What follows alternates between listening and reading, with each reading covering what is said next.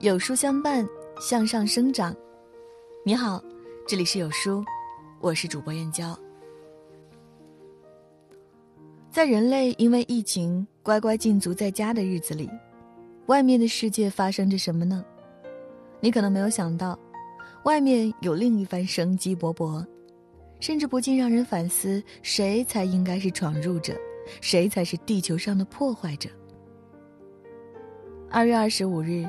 雅安宝兴县的三幺五国道上，驾车行驶的人类看到从未见过的情景：一只野生大熊猫正在国道上散步。它似乎是误入人类的领域，但是因为路上人烟稀少，它丝毫没有慌张，慢悠悠找着回家的路。而与它狭路相逢的人类，只是拿出手机记录下这有趣的一幕，甚至调慢车速。护送他回家。人和动物最和谐的一幕出现在人烟稀少的人类领地，这样的场景我们有多久没见过了？不仅仅是珍贵的国宝大熊猫，很多消失在人类眼前许久的生灵都开始再次活跃。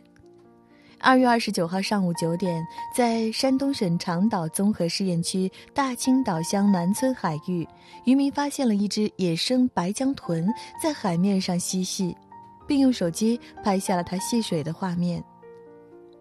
比丹顶鹤更为珍贵、更少露面的世界濒危物种——国家一级保护动物金雕，最近也现身吉林省象海国家级自然保护区。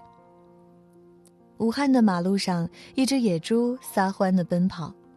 广东发现了六十只全球第二濒危的水禽黑脸琵鹭。四川、西藏多地再次拍到雪豹出没。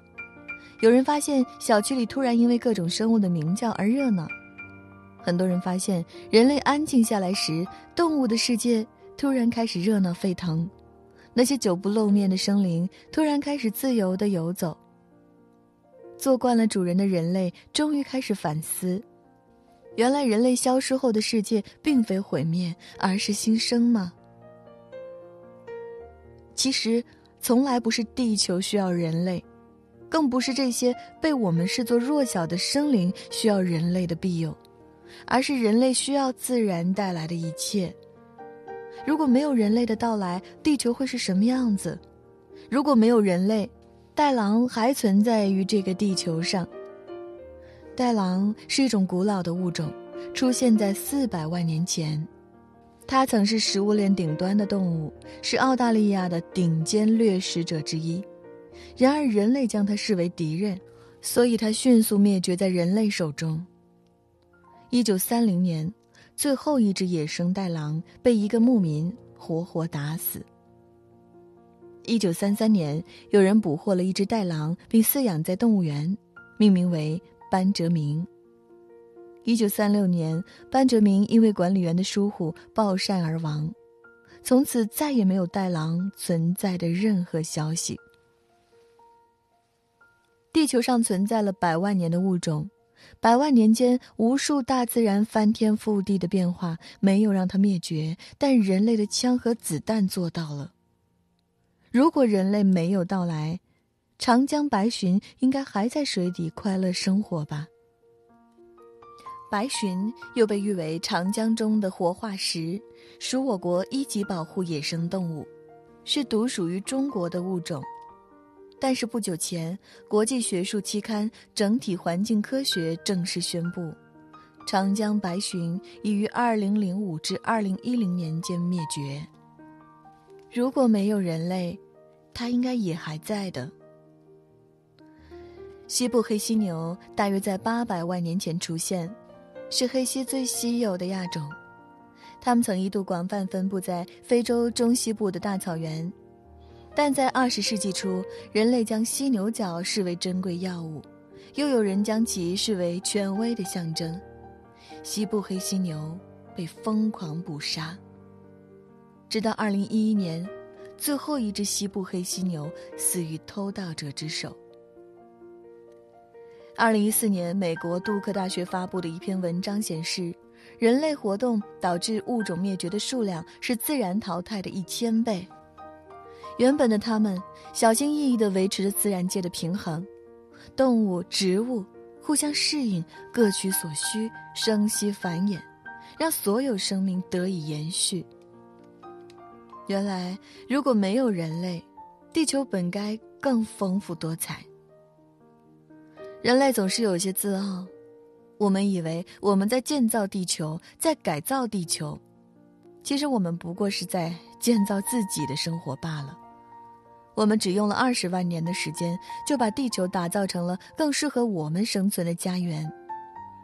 从沃野千里到高楼林立，从野蛮生长到人类秩序，从物资丰富到能源枯竭，地球的确在被我们改变。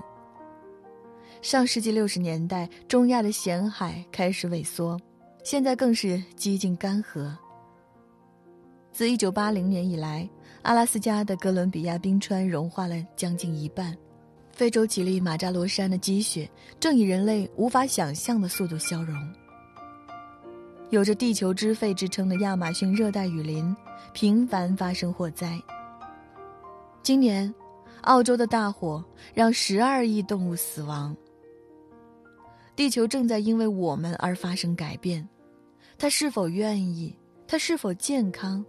人类从未在意过，直到人们将自然的牺牲、动物的消失，看作自己伟大的创造过程中理所应当的牺牲。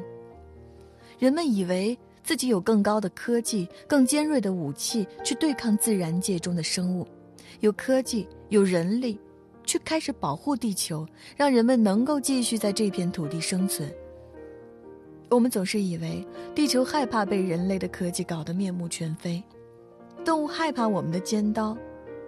结果，二零二零年伊始，自然界告诉我们，在这地球上，从人类还未繁衍开始，几百万年前，他们就在了。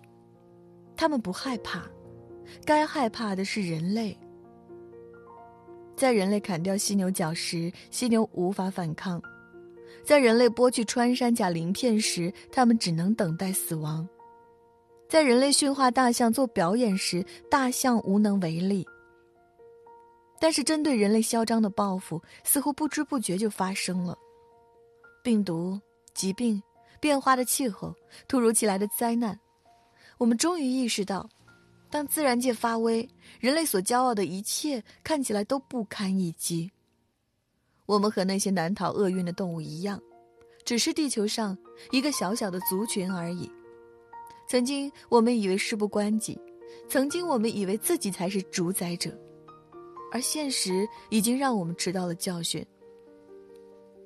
请一定记住，地球没有人类的几百万年前就存在着，很多动物也是。多年来，地球上的人口翻了一番。达到了七十四亿，但不代表地球就此属于人类。一位宇航员说：“为了生存，人类在地表画出了许多完整的图案。为了温暖和光明，人类创造了两倍多的电力。许多发达城市如雨后春笋般冒出，诸多神秘事物在阳光中闪烁。我们在太空中被这一切吸引。”也产生了无限遐想。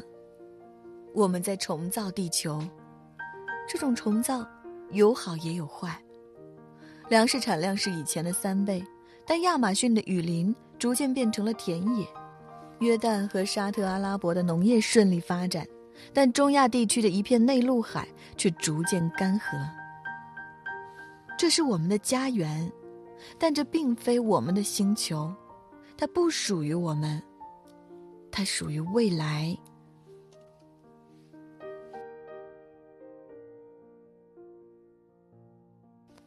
有书早晚安打卡又更新了，这次我们增加了阅读板块，让你在每天获得早晚安专属卡片的同时，还能阅读更多深度好文。快扫描文末的二维码，开启美好的一天吧！在这个碎片化的时代，你有多久没有读完一本书了？长按扫描文末二维码，在有书公众号菜单免费领取五十二本好书，每天有主播读给你听。我是主播燕娇，在美丽的金华为你送去问候。明天同一时间，不见不散。